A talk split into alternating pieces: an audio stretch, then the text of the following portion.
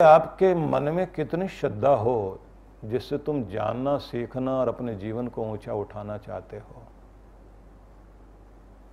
एक छोटा बच्चा, जब वो माँ के साथ रहता है और माँ का बच्चा बना हुआ है तो माँ जिधर जाएगी, उधर वो जाता है। माँ को देखकर खुश होता है। माँ को ही पुकारता है और माँ के साथ उसके प्राण इस तरह से बसे रहते हैं कि डर लगता है अगर माँ नहीं है तो। और माँ मिल गई तो उसका सारा डर चला गया। इतना बंधा हुआ है माँ से। माँ नहीं है, कैसा भी, कितना भी खिलाने वाले लोग हों, सारा दिन बच्चे को बहलाएँ, साँझ होते होते बच्चा जो है माँ को पुकारने लग जाता है। जिनके घरों में और सब लोग पाल रहे होते हैं ना, बच्चे को अपनी तरफ़ खींच के ले जा रहे होते हैं। उसको लगता है कि इस अंधेरे में केवल रोशनी हो सकती है तो मेरी माँ हो सकती है। जिसकी गोद में मैं चैन से सो सकता हूँ। और संबंध भी कितना अद्भुत है। बाएँ कंधे पर सिर रखकर और दाएँ तरफ़ हाथ करके माँ उसके पाँव को संभाले हुए हैं।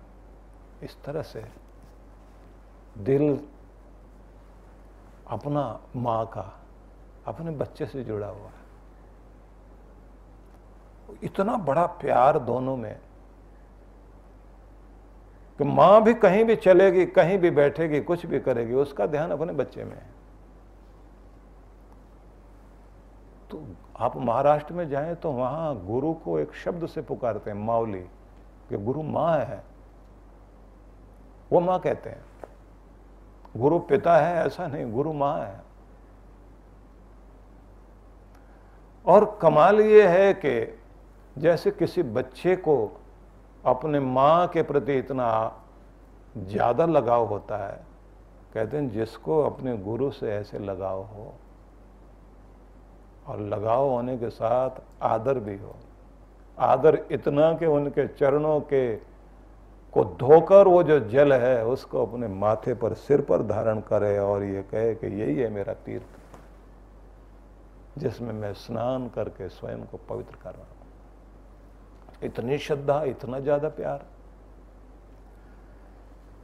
ये जितना ज़्यादा प्यार आपका होता है, उतना ही कमाल आपकी ज़िंदगी में घटने लगता है। उन दिनों बहुत चमत्कार घटेंगे। जिन दिनों आपका प्यार, आपके लगाव, आपकी श्रद्धा बहुत अधिक होती है। और देखिए, व्यक्ति के जीवन में शिक्षा देते हुए लोग होते हैं।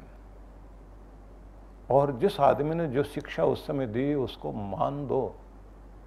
लेकिन जिसने शिक्षा के साथ, दीक्षा दीक्षा के साथ आपको परमात्मा, जो दुनिया की सबसे बड़ी संपदा है, वही पकड़ा दिया हो, फिर उससे बढ़कर कौन हो सकता है?